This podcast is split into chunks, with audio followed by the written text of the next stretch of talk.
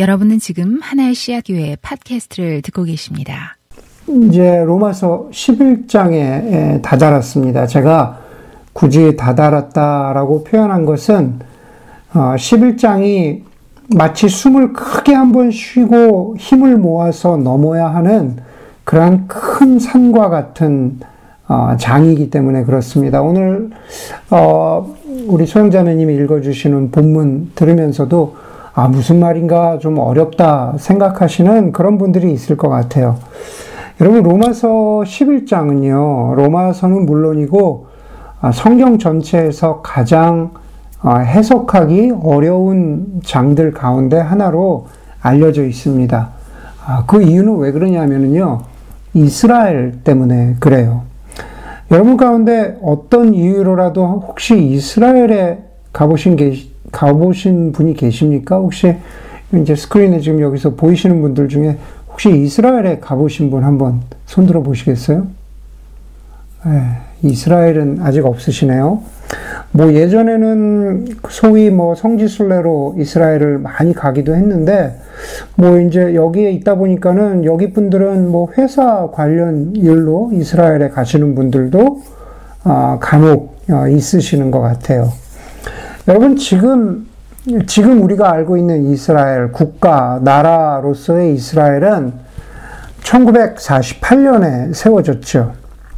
근데 여러분 지금의 국가로서, 나라로서의 이스라엘은 오늘 11장에서 바울이 말하고 있는 이스라엘하고는 전혀 상관이, 예, 전혀 관련이 없습니다. 제가 왜 이 말씀을 드리냐면은 제가 이렇게 말씀드리는데도 불구하고 한국 기독교와 교회는 이슬, 이스라엘이라고 하는 단어, 아, 더 정확히는 1948년 이후에 이스라엘에 대해서 무엇인가 좀 환상적인 이미지와 영적인 이미지의 어떤 복합, 복합적인 느낌을 가지고 있는 것 같아요. 어, 그것은 다른 말로 이야기하면은 환상적이라는 것은 뭡니까? 정확한 실체나 사실을 모른다는 것으로 우리가 바꾸어 말할 수 있다는 뜻입니다. 뜻입니다. 여러분, 이스라엘이 회복된다, 혹은 이스라엘과 관련된 여러 민족주의 성향, 그런 어떤 사상을 우리가 시오니즘이라고 그렇게 어, 부르죠. 뭐 한국말로 시오니즘 그런, 그럽니다. 왜냐하면 그 시온, 예, 그 시온산, 자이언, 그것을 빗대어서 시오니즘이라고 말하는 거죠. 여러분, 그 이스라엘은 나라로서 굳건해야 된다. 이스라엘의 정체성을 지켜야 된다라고 하는 그 시오니즘 아래에서 최근에 여러분들 보셨죠? 그 가자지구 폭격으로 인해서 어린아이들과 민간인들이 굉장히 많이 죽었습니다. 혹은 뭐 작년 2, 3년 동안은 트럼프 정부 하에서 친 이스라엘 정책을 굉장히 트럼프 정부가 support 해줬죠. 뭐 어, 어, 텔아비브가 아니라 막 예루살렘에 예루살렘에 어, 이스라엘 대사, 저 미국 대사관을 세운다 라고 하는 그런 것들. 그게 다 이제 시오니즘을 support하는 그런 것입니다. 뭐 팔레스타인과의 갈등, 이 모든 것들이 시오니즘이라고 하는 그러한 어떤 정치적인 그 캐치프레이즈 아래에서 설명이 됩니다.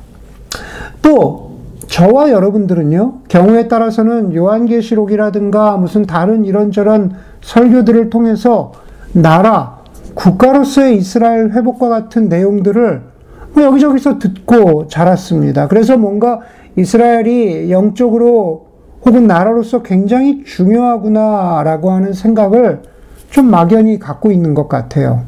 그래서 심지어 한국에서 한창 무슨 어떤 그런 어, 시위가 심할 때 광화문, 광화문 집회에 등장한 어떤 태극기를 들고 나오시는 분들은 태극기, 당연히 태극기도 들고 나오고 미국 성조기도 들고 나오고 그리고 이스라엘 국기를 들고 나오기도 했다라는 걸 여러분들 보신 적이 있으시죠? 예, 이스라엘 국기도 들고 나왔습니다. 그분들이. 그래서 그것을 찬성하는 사람, 혹은 반대로 찬성하지는 않지만 저 이스라엘의 국기의 의미가 뭔지 모르겠다라고 하는 그런 사람들로 좀 나뉘어졌습니다. 여러분 심지어 우리 기독교인들도 뭐 이게 맞는지 틀리는지 우리 기독교인들도 이거를 잘 모르는데 그렇지 않은 사람들 이걸 어떻게 해석하고 받아들이겠습니까? 그냥 잘 모르면은요. 기독교는 종교적으로 정치적으로 이스라엘과 무척 가깝고 그리고 무조건적인 어떤 support, 지지를 보내고 있구나 라고 그렇게 어, 오해하기 쉽다라는 겁니다. 그런데 여러분 사도 바울이 로마서 11장을 쓰면서 이런 무슨 광화문 집회, 이스라엘 국기를 들고 나오고 이런 것들을 예상하고 여러분 사도 바울이 로마서 11장을 쓴 것일까요? 네. 이스라엘이 지금 이스라엘이 표방하는 시오니즘은 과연 그들의 바람대로 성취될까요? 여러분 저는 어, 정치의 문외한이기 때문에 그것이 어떤 방향으로 흘러갈지는 사실 잘 모르겠습니다. 그러나 한 가지는 분명히 말씀드릴 수 있어요. 지금 2021년 현재 어, 시오니즘을 지지하는 근거로서 로마서 11장이 쓰여진 것은 아니라는 겁니다. 예. 지금 현재 이스라엘의 정치적인 것을 서포트하기 위해서 이스라엘이 쓰여진 게 아니라는 거예요. 12절에 보면은요, 11장 12절에 보면은, 어, 이런 구절이 있어요. 이스라엘 전체가 바로 설 때에, 이스라엘 전체가 바로 설 때, 혹은 11장 26절에 보면은, 온 이스라엘이 구원을 받게 되리라 라는 이런 구절들이 이스라엘이 국가로서 자신들이 꿈꾸는 시오니즘을 완성한다는 것을 지지해주는 성경적인 근거 구절이 아니다라는 겁니다. 그럼 오히려 이 11장은 도대체 뭐에 대해서 말하고 있느냐? 그것은 이스라엘의 영적인 구원, spiritual salvation, 영적인 구원에 대해서 말하고 있는 거예요. 그래야만 바울이 로마서 시작부터 선포, 선포해온 그 복음의 의미와 연결이 되는 거예요. 갑자기 바울이 막 10장까지 어떤 복음을 이야기하다가 11장에서 갑자기 뜬금없는 얘기를 하는 게 아니다라는 겁니다. 누구든지 마음으로부터 하나님의 신실하신 약속과 은혜를 믿는 사람만이 그 조건이나 배경, 이스라엘을 포함해서 그 조건이나 배경과 상관없이 하나님의 약속을 믿는 사람들이 구원을 얻는다라는 그 복음을 말하고 있는 거죠. 본문의 이스라엘은, 오늘 11장 본문의 이스라엘은 하나님의 어떤 그 큰 은혜와 구원의 저 대서사시에 등장하는 하나의 조각일 뿐이에요. 이스라엘과 시오니즘의 완성이 구원과 하나님 나라의 마스터피스인 것처럼 이스라엘이 막 뭐 다 구원을 얻으면은 이 세상에 종말이 온다라고 하는 것처럼 그, 그 완결, 마스터피스처럼 그렇게 말하는 것은 잘못된 주장입니다. 오늘 제가, 뭐 오늘뿐만 아니라 9장을 시작하면서 제가 여러분들께 말씀드렸죠. 이스라엘에 관한 것은 나와 상관없는, 지금 설교 듣는 여러분들과 상관없는 이야기가 아니라 지금 교회와 그리스인들, 그리스도인들의 어떤 영적인 상태를 드러내는 종교적 라벨로 읽어야 된다. 그런 라벨의 역할을 한다라고 제가 말씀드렸잖아요. 지금 이스라엘은요, 뭐 나라 이게 중요한 게 아니라 지금 우리를 대변해 주고 있는 거예요. 우리의 상태를 보여주고 있는 거예요. 교회의 상태를 보여주고 있다라는 그런 맥락으로 11장을 그 우리가 11장 9장에서부터 11장을 읽어야 한다라는 그런 말입니다. 도대체 바울이 그러면 어떤 메시지를 하고 있느냐? 사도 바울이 가장 먼저 강조하는 거는요, 뭐냐 하면은 구원이라는 것은 우리의 지각, 그리고 우리의 이해를 뛰어넘는 하나님의 신비롭고 은혜로운 일하심이라는 거예요. 예, 구원은 우리의 지각과 우리의 뛰어를 뛰어넘어요. 하나, 이것은 정말로 하나님의 놀라운, 예, 놀라운 일하심이라는 겁니다. 9장 10장을 보면은요, 행위로 의롭다 하심을 입고 구원을 얻으려는 이스라엘에게는 행동으로 저, 그, 그 참 순종이 없는 그냥 행위로만 구원을 얻으려는 이스라엘에게 구원받을 희망이 전혀 없는 것처럼 보여요. 보여요. 그게 9, 9장, 10장의 내용이에요. 과연 그럴까? 11장을 시작하면서는 바울은 그런 건 아니라고 그래요. 그러면서 자기 자신이 그 증거라고 말합니다. 1절을 보면은요, 바울이 이렇게 말해요. 하나님께서 자기 백성을 버리신 것은 아닙니까? 9장 10장 보면은 하나님이 자기 백성 이스라엘을 그냥 포기하신 것처럼 보이거든요. 그런데 하나님이 자기 백성을 버리신 것은 아닙니까? 그럴 수 없습니다. 나도 이스라엘 사람이요. 바울이 이렇게 말하거든요. 바울, 자기 자신도 이스라엘이잖아요. 여러분, 바울 보세요. 예수 믿는 사람 핍박하고 복음을 믿을 가능성이 전혀 없었던 사울이었잖아요. 예, 그 인간적인 눈으로 보면은 가망이 없잖아요. 그런데 그 자신에게 하나님이 예수님이 찾아와 주시고 신비롭게 일하시고 강권적으로 역사하셔서 구원받은 사람이 바로 자기 자신 자기 자신이잖아요. 자기가 바로 하나님의 일하심의 증거라고 말하고 있는 겁니다. 그러면서 2절부터 무슨 얘기를 해요? 하나님께서는 자기 백성을 버리지 않으셨습니다. 라고 한 후에 누구 얘기를 꺼냅니까? 엘리야 이야기를 꺼내죠. 구약의 엘리야 얘기를 꺼내. 열왕기상 19장에 보면은 엘리야가 엘리야 선지자 이렇게 고백해요. 진정으로 하나님을 섬기는 사람은 자기만 남아 있는 것 같은 것 같은 거예요. 모두가 이방을 이방신을 섬기고 자기만 남아 있는 것 같은 그러한 안타까움과 절망을 말합니다. 그러자 하나님이 엘리야에게 뭐라 그러세요? 내가 바알에게 무릎을 꿇지 않는 사람 7천 명을 남겨두었다라고 하십니다. 그게 3절 4절의 내용이죠. 그리고 5절에서 곧 이어 하는 이렇게 말씀하시죠. 이와 같이 지금 이 시기에도 은혜 은혜로 택하심을 입은 사람들이 남아 있다. 지금 이 시기에도 은혜로 택하심을 입은 사람들이 남아 있다고 바울이 말합니다. 여러분, 우리가 우리 눈으로 보기에는 어떤, 어떤 상황 혹은 어떤 사람을 보면은요, 절망적으로 보일 때가 있어요.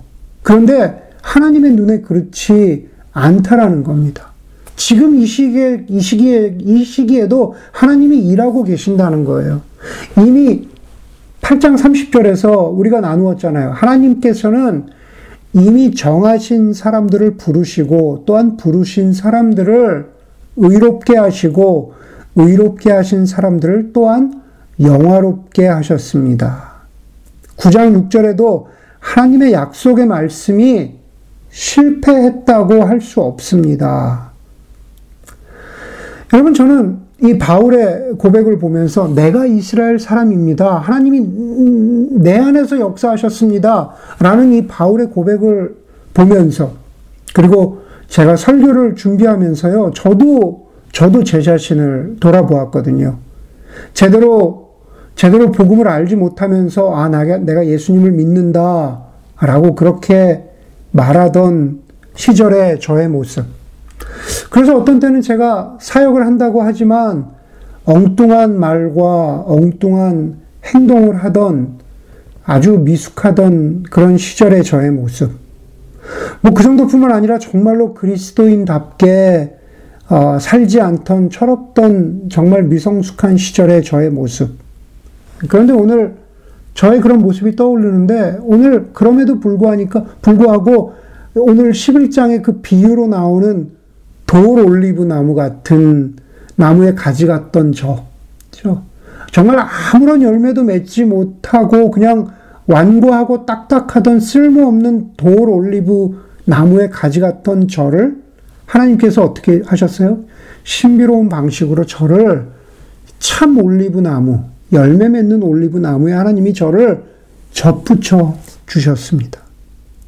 다시 생명을 공급받게, 공급받게 하시고, 살아나게 하시고, 뭐, 부족하지만 조금씩이라도 열매 맺는 삶을 살아갈 수 있도록 그리스도인답게 살아갈 수 있는 그런 동기와 그런 마음을 저에게 주셨다는 겁니다. 여러분 23절 보시면은요. 성경 펴놓고 계시면은 23절 보시면은요. 거기에 하나님께서는 그들을 다시 접붙이실 수 있습니다. 이미 떨어져 나간 것 같은 그들을 하나님이 접붙이실 수 있대요.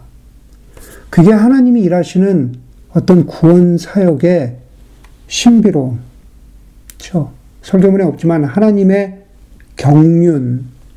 그렇죠? 하나님의 그 놀라운 일하심입니다. 어떤 때 우리가 그것을 다 이해하지 못합니다. 어떤 때 우리가 다 그것을 이해하지 못하고 받아들이는 것이 성경은 또 믿음의 한 모습이라고 그렇게 말하죠. 33절에 보니까 우리가 아까 읽었죠. 하나님의 부유하심은 어찌 그리 크십니까? 하나님의 지혜와 지식은 어찌 그리 깊고 깊으십니까? 그 어느 누가 하나님의 판단을 헤아려 알 수 있으며 그 어느 누가 하나님의 길을 더듬어 찾아낼 수 있습니까? 그게 바로 우리를, 우리를 구원하시는 하나님의 신비, 미스터리입니다. 그렇기 때문에, 여러분, 그렇기 때문에요. 그 누구도 당연히 받는 구원은 없고, 반대로 그 누구도 어떤 배경이나 사건이나 자격 조건 때문에 구원에서 제외되는 사람은 없어요. 7절 보니까는요, 택하심을 받은 사람들은 그것을 얻었습니다. 여기서 그것은 구원이거든요. 택하심을 받은 사람들은 구원을 얻었는데 그 나머지 사람들은 완고해졌습니다. 그럽니다. 여기서 그 나머지 사람들은 이스라엘 사람들이에요. 자기의 능력, 자기의 의지로 구원 얻겠다고 말하던 완고한 이스라엘 사람들입니다. 바울은요, 신, 신명기 말씀을 통해서 이 이스라엘 사람들이 막 혼미한 영을 가졌다 그래요. 눈이 있어도 보지 못하고 귀가 있어도 듣지 못하는 그러한 사람들이라고 말합니다. 여러분, 여러분 혹시 구장 설교 기억나십니까? 하나님께서 그 택하심과 하나님의 예정하심에 대해서 제가 말, 말씀드리면서 그런 말씀드렸죠. 하나님께서는요, 우리가 진리로 가까이 가면서, 새 생명으로 가까이 가면서 하나님의 진리를 듣고 보려고 하는 사람들의 눈과 귀를 막으시는 분이 하나님이 아니에요. 제가 지난주에도 말씀드렸죠. 이중 예정 말씀드리면서 너는 이미 구원받았고 너는 이미 구원받지 않았으니 네가 아무리 발버둥 쳐도 예, 내가 너의 눈과 귀를 닫겠다. 하나님 그러신 분이 아니라는 겁니다. 오히려 듣거나 보지 않으려는 선택을 한 사람들을 그들의 선택 가운데 그냥 거하도록 내버려 두시는, 허락하시는 그것이, 그것이 9장 10장에 제가 드리는 메시지였잖아요. 그게 하나님이 우리 인간을, 어, 타락했지만 우리 인간을 당신의 형상대로 만드셨다라는 그것을 존중해 주신다는 말이잖아요. 우리가 기계가 아니라는 말이잖아요. 바로 그 이야기를 하는 거죠. 여러분, 11장을 크게 나누어 보면은요, 11장은 1절에서 10절까지는 예수 그리스도의 보혈의 어떤 그 신실하심, 예수 그리스도의 보혈의 능력을 믿는 이방인들은 구원을 얻었지만 이스라엘은 제가 말씀드린 대로 완고해지고 구원에서 멀어졌다고 말해요. 그런데 그게 10절까지인데요. 11절부터 보면은요. 그런 이방인들을 향해서 구원받은 우리를 향해서 바울이 이렇게 말합니다. 14절에 보면은요. 나는 아무쪼록 내 동족 이스라엘에게 질투심을 일으켜서 그 가운데 몇 사람만이라도 구원하고 싶습니다. 그렇게 말합니다. 예. 이스라엘 동족들에게 마음의 질투심을 일으켜서 그 사람 가운데 몇 사람이라도 구원하고 싶대요. 예. 이스라엘은 그 이후의 구절들 읽어보시면요. 예, 이스라엘은 16절에서 이스라엘을 뭐라고 상징적으로 표현하냐면은 처음 바치는 빵, 빵 반죽덩이이고 17절에서는 참 올리브 나무 가지라고 말하죠. 여러분, 아브라함 기억나시죠? 아브라함으로 대표되는 복의 근원과 같은 민족이 이스라엘이죠. 참 올리브 나무 가지입니다. 그런데 17절에 참 올리브 나무 가지들 가운데에서 얼마를 잘라내시고서 이건 잘 들어야 됩니다. 하나님이 잘라내셨다라고 볼 수도 있지만 스스로 잘림을 당한, 스스로 잘려 나가기로 결정한 이스라엘, 이스라엘이라고 제가 이미 설교에서 말씀드렸죠. 그 자리에 참 올리브 나무 가지가 잘려 나간 그 자리에 돌 올리브 나무인 그대, 바로 이방인인 우리, 우리를 접붙여 주셨기 때문에 그대가, 아, 이방인들이 참 올리브 나무 뿌리에서 나오는 양분을 함께 받게 되었다라고 말합니다. 여러분, 이스라엘이 참 올리브 나무인데 그것은 민족이나 나라로서 이스라엘이라서 양분을 가졌다. 어떤 생명을 가졌다가 아니라 하나님이 그 참 올리브 나무에게 생명과 구원이라는 양분을 주셨다라는 거예요. 예, 아시겠어요? 내가 그냥 참 올리브 나무니까는 나는 자동적으로 생명과 어떤 구원이 있다. 이게 아니다라는 거예요. 그것을 뿌리에서부터 생명과 양분을 주시기로 하신 분은 농부이신 그죠? 거기에 물 주시고 생명 주시는 하나님이다라는 거예요. 그런데 참 올리브 나무 가지가 어떻게 됐다 그래요? 잘려 나갔대요. 그러면 잘려 나간 참 올리브 나무 가지들이 어떻게 됩니까? 돌 올리브 나무 가지인 우리를 부러워하겠죠. 그렇죠? 그런 어 나는 잘려 나갔으니까 그런 부러움, 그런 질투심, 뭐 선한 질투심이라고 해도 좋은데, 그런 선한 질투심을 이스라엘 사람들 가운데에서 좀 그런 질투심을 불러 일으켜서 몇 사람이라도 구원하면 좋겠다라고 하는 게 그게 바로 사도 바울의 바램이고 기도라는 거예요. 거기 어디 1948년 이후에 이스라엘 국가로서의 이스라엘이 나오고 어, 거기 어디 시오니즘이 나옵니까? 그냥 바울이 말하는 것은 하나님의 마음을 대변하는 거예요. 그냥, 그냥 누가 됐던 간에 그 자격이나 조건과 상관없이, 저, 상관없이 예수를 믿어야 구원 얻는다는 참 단순하면서도 참 진리인 그것을 선포하고 있는 거, 있는 겁니다. 그렇기 때문에, 여러분, 그렇기 때문에, 뭐 사람들이 이스라엘 국기를 들고 나와서 아, 지금도 막 택함 받은 민족, 아, 정말로 무슨 막 떠받들어야 하는 민족, 유대인이라서 이미 당연히 선택을 받은 그런 하나님의 백성이라고 지금도 말한다면, 그리고 그렇게 추정한다면, 예, 그것은 옳지 않아요. 반대로, 반대로, 유럽의 역사에서 보는 것처럼 유럽의 역사는 무엇을 말합니까? 유럽 사람들은 유대인들을 향해서 너희가 예수를 죽였다고 손, 가락질하면서 유대인들을 어떻게 했습니까? 어, 개토로 그 개토로 몰아였고 그들을 그냥 그냥 어, 어 떤 어, 저주받은 민족이라고 이야기하고 어뭐 어, 사실 뭐 우리가 종교개혁자라고 하는 루터도 사실은 그런 성향이 있었잖아요. 예, 거기서부터 흘러나와서 어, 히틀러의 유대인 학살은 다 그런 것들이잖아요. 그 사람들 차별하고 구원받지 못할 사람들이라고 정죄하는 그런 태도도 잘못된 것입니다. 여러분, 좀, 좀 교회로, 지금 이 시대의 그리스도인의 이야기로 돌아가면은 사실은 우리도 그럴 수 있다라는 겁니다. 종교개혁에 뿌리를 두고 있는 개신교회들, 아니 좀 더 개혁적이고 선명하다고 하는 교회들이 범할 수 있는 잘못이 바로 그런 겁니다. 우리는 우리는 우리들의 신학적인 프레임에 들어오지 않으면 쉽게 판단하고 정죄하죠. 가톨릭을 향해서 정교회를 향해 정교회를 향해서 동방정교회 그리고 다른 교단의 신학들을 향해서 막 판단하고 정죄합니다. 저기에 무슨 복음이 있냐고 판단하고 저 해석은 잘못된 것이라고 판단하고 저곳에는 참 저곳은 참 교회가 아니라고 우리 쉽게 판단합니다. 여러분, 누가 우리에게 그런 자격을 주었습니까? 네, 누가 우리에게 그런 자격을 줬어요? 여러분, 30절 보면은요, 전에, 전에, 예전에 하나님께 순종하지 않던 여러분이 이제 자비를, 이제 하나님의 자비를 입게 되었습니다. 라고 그렇게 말하잖아요. 여러분, 전에 한번 생각해 보세요. 예전.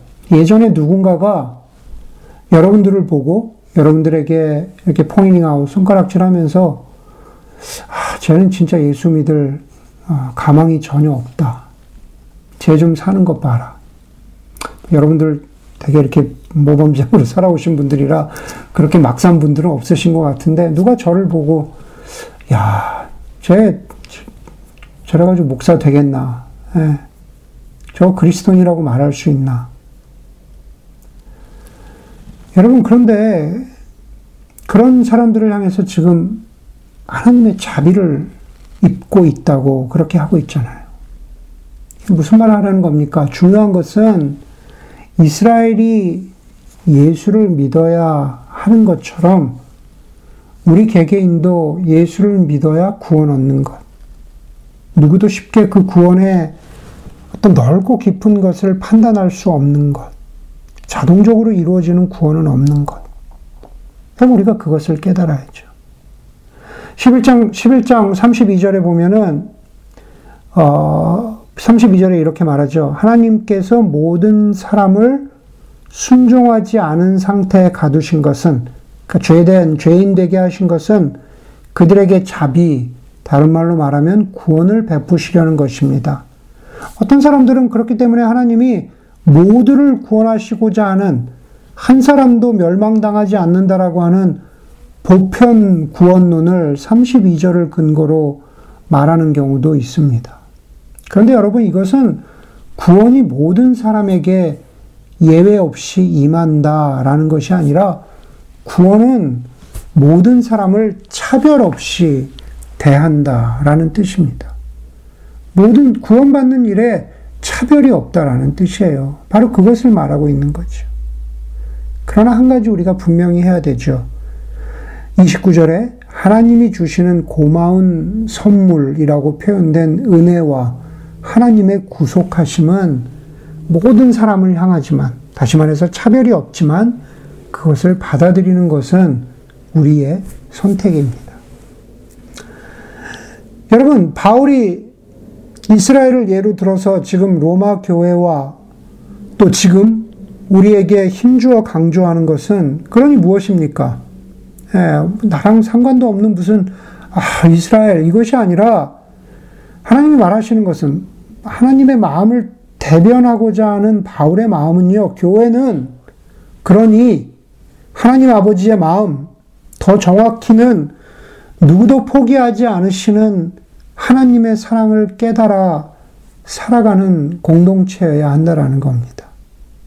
여러분 11절 다시 다시 보세요. 그러면 11절에 바울이 이렇게 말하잖아요. 내가 그러면 내가 묻습니까? 이스라엘이 걸려 넘어져서 완전히 쓰러져 망하게끔 되었습니까?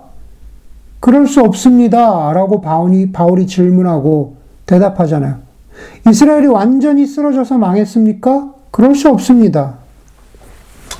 잘 알려진 문장이죠. 메이저리그의 야구 선수인 요기 베라의 그 한 문장 잘 알려져 있습니다. It ain't over till it's over.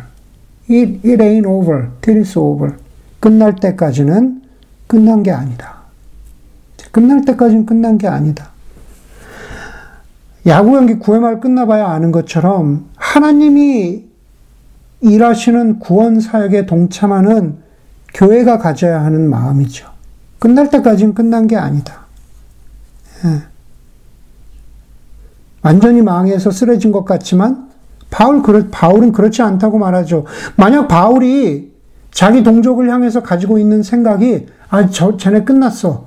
라고 한다면은 우리 10장에서 지난주에 봤죠. 바울이 자기 동족 이스라엘을 위해서 간절히 기도할 이유가 없잖아요. 그렇죠? 여러분, 우리가 우리 주변에 있는 사람 보면서, 아, 저분, 저 양반 끝났어. 어, 저 친구 끝났어. 라고 우리가 그렇게 판단하면, 우리 그냥 쉽게 포기하잖아요. 하지만 우리 바울처럼 기도해야 되죠. 끝날 때까지는 끝난 게 아니다. 한 사람이라도 내가 구원 얻기를 원합니다. 바울이 23절, 24절에서 뭐라 그럽니까? 믿지 않았던 탓으로 잘려나갔던 가지들이 믿게 되면 그 가지들도 접붙임을 받게 될 것입니다.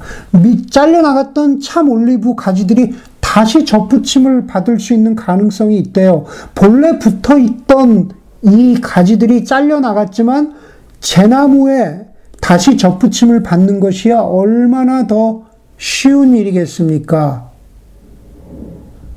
여러분, 선을 행하되 낙심하지 않는 것, 그게 우리 그리스도인들이 가져야 되는 마음입니다. 포기하지 않고 선을 행하는 것, 여전히 희망을 품는 것, 하나님의 사역에 동참하는 마음. 여전히 구원받지 않은 사람, 여러, 많은 것처럼 보인 사람, 여전히 아무런 변화가 없는 것 같은 사람, 여전히 성장이 없는 것 같은 사람, 제껴놓지 말고, 바울과 같은 마음으로 품어주고, 사랑하면서 함께 가는 것. 바로 그게, 그게 우리가 교회 공동체 내부적으로도 그렇고, 우리가 세상을 향해서도 가져야 되는 마음인 거죠. 너무 쉽게, 너무 쉽게 재단하고, 너무 쉽게 포기하지 마세요. 네. 여러분, 우리가 그렇게 쉽게 재단하고 포기하는 것 왜 그런지 아십니까? 우리 교만하기 때문에 그래 교만하기 때문에. 네, 우리가 다 잣대로 재고 결정하거든요. 제가 마지막 설교문에 나눈 것처럼 그 하나님의 사랑과 인간을 구원하시는 그 하나님의 신비로운 그 풍성하신 일하심에 함께 동참하는 그리스도인과 교회는요, 겸손하게 복음을 전합니다. 전에도 제가 말씀드린 적 있죠. 복음을 전하는 것. 여러분, 그거는요, 한 거지가 먹을 빵이 어디에 있는지를 다른 거지에게 알려주는 것이다. 라는 구절을 제가 말씀드린 적이 있어요. 여기서 빵이라고 하는 것은 복음이죠. 진리죠. 구원이죠. 생명이죠. 한 거지가, 우리 구원받은, 예, 사람이 미리 먼저 빵을 먹었어요. 그러면서 여기에 빵이 있어, 여기에 구원이 있어, 라고 그렇게 알려주는 것. 그게 복음 사역이다라고 제가 말씀드렸어요. 그런데 중요한 거는요, 우리의 정체성이 우리가 빵 먹었다고 부자 되는 게 아니에요. 빵 먹었다고 배부른 사람이 되는 게 아니다라는 거예요. 그 문장에서 뭐라 그래요? 한 거지가, 우리 여전히 그 거지라는 게 우리 정체성이잖아요. 예. 그것이 상징하는 게 뭡니까? 우리 겸손한 거죠. 예. 우리 하루라도 하나님이 주시는 빵을, 생명의 떡을 먹지 않으면 죽을 수밖에 없는 게 우리의 정체성이라는 거예요. 그 정체성으로 교회 안이나 교회 밖이나 아, 그렇게 살아가고 섬기는 게 그리스도인과 교회의 정체성입니다. 그것을 로마서 11장에서 뭐라 그래요? 그냥 우리 그냥 돌 올리브 나무 가지라고 그러잖아요. 우리 참 올리브 나무가 아니라니까요. 참 올리브 나무인 이스라엘이 잘려져 나간 것은 하나님의 선물인 은혜를 거절하고 자신의 방식대로 구원을 이루려고 했던 교만함 때문이잖아요. 우리가 그 자리에 접붙여지신 것인데 18절에 뭐라 그래요? 18절 보세요. 그러니 그대는 돌 올리브 나무 가지인 그대는 우쭐하지 말아야 합니다. 비록 그대가 우쭐될지라도 그대가 뿌리를 지탱하는 것이 아니라 뿌리가 그대를 그 지탱한다는 것을 명심해야 합니다. 사도 바울이 우리가 그럴 줄 알고 사도 바울이 사람의 속성이란 게 그럴 줄 알고 뭐 좀 뭐 좀 신앙생활 좀 일찍 시작하고 성경 좀 더 알고 뭐뭐뭐 뭐, 뭐 그래서 교만할 줄 알고 사도 바울이 그렇게 말하는 거예요. 예, 우쭐대지 마라. 이미 나눈, 대, 나눈 대로 우리는 뿌리에서 올라오는 양분을 다시 말해서 복음의 은혜와 능력을 그 하나님의 사랑으로 살아가는 사람들이고 공동체다라는 말을 지금 사도 바울이 하고 있는 겁니다. 그 은혜와 사랑을 믿었기 때문에 그대가 20절 보세요. 그대가 그 자리에 붙어 있는 겁니다. 우리 능력으로 붙어 수 있는 게 아니라 하나님이 우리를 접붙여 주시니까 우리가 그 자리에 붙어 있는 겁니다. 그러니 교만한 마음을 품지 말고 오히려 두려워하십시오라는 것은 내가 잘려 나갈까봐 그 두려워하라는 그 말이 아니라 겸손함을 말하는 두려움입니다. 내가 하나님 없이는 살 수 없지. 내가 하나님이 주시는 빵 없이 살 수 없지. 그러라는 겁니다. 여러분, 그 겸손함과 관련해서 제가 좀 최근에 인상적이었던 건 지난 포럼 때 김근주 교수님이 하신 말씀이세요. 김근주 교수님 그때 뭐라 그러셨냐면, 어, 자, 자기는 조영기 목사님을 존경한다고 그렇게 말합니다. 아, 뭐 여러분 좀 아시는 분은 아시겠지만 완전히 다른 색깔들의 어, 다른 어떤 신학적인 방향, 뭐 하여간 다른 것들입니다.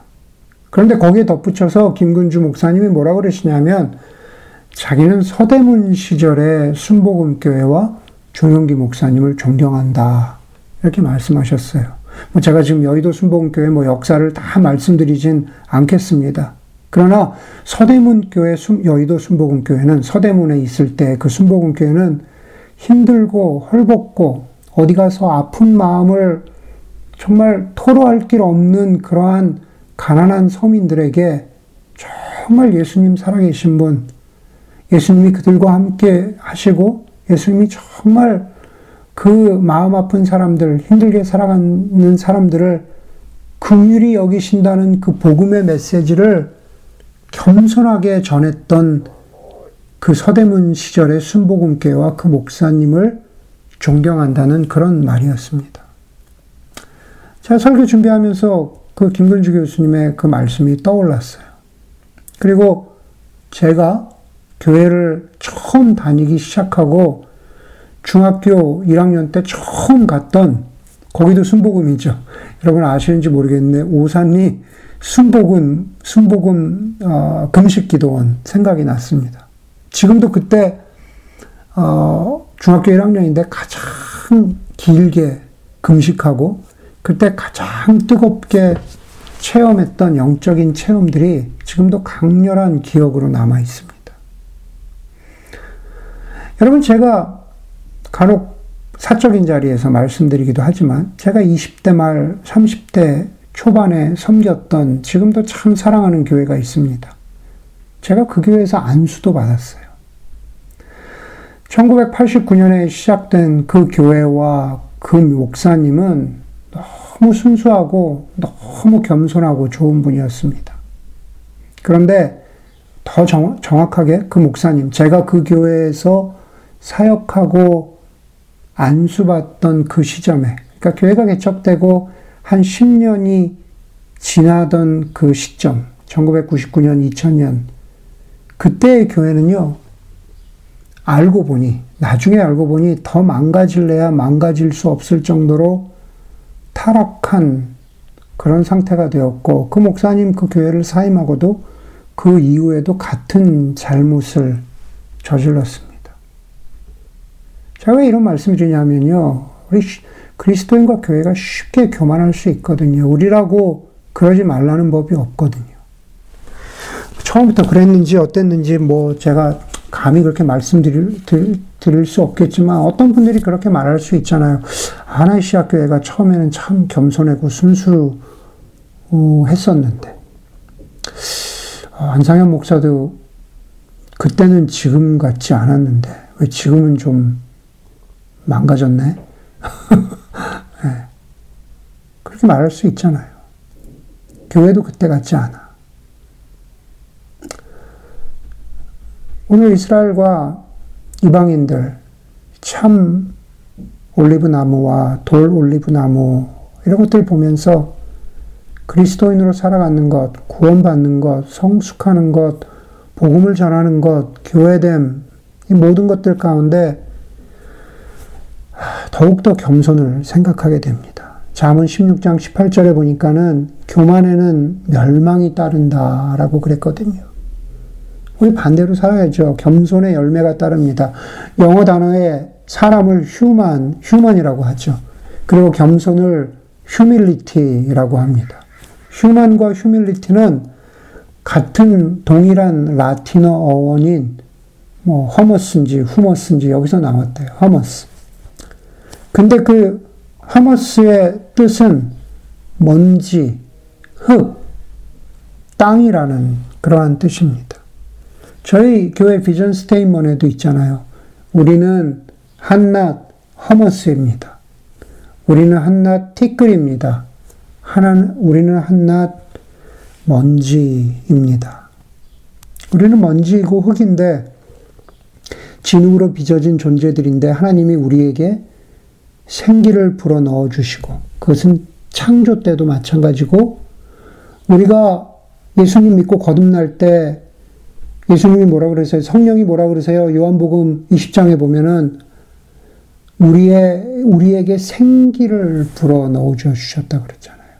우리에게 새로운 생명으로 우리를 살리시는 것도 하나님의 방식은 언제나 같아요. 예. 겸손한 삶과 진실된 태도로 복음과 사랑을 전하는 것. 하나님의 놀라우신 구원의 그 신비로움을 쉽게 재단하지 말고 그 앞에 겸손히 무릎 꿇고 하나님께 순종하며 은혜의 방식을 깨달아 가는 것. 그것이 우리의 참 정체성이 되었으면 하는 바람입니다. 잠시 기도하겠습니다.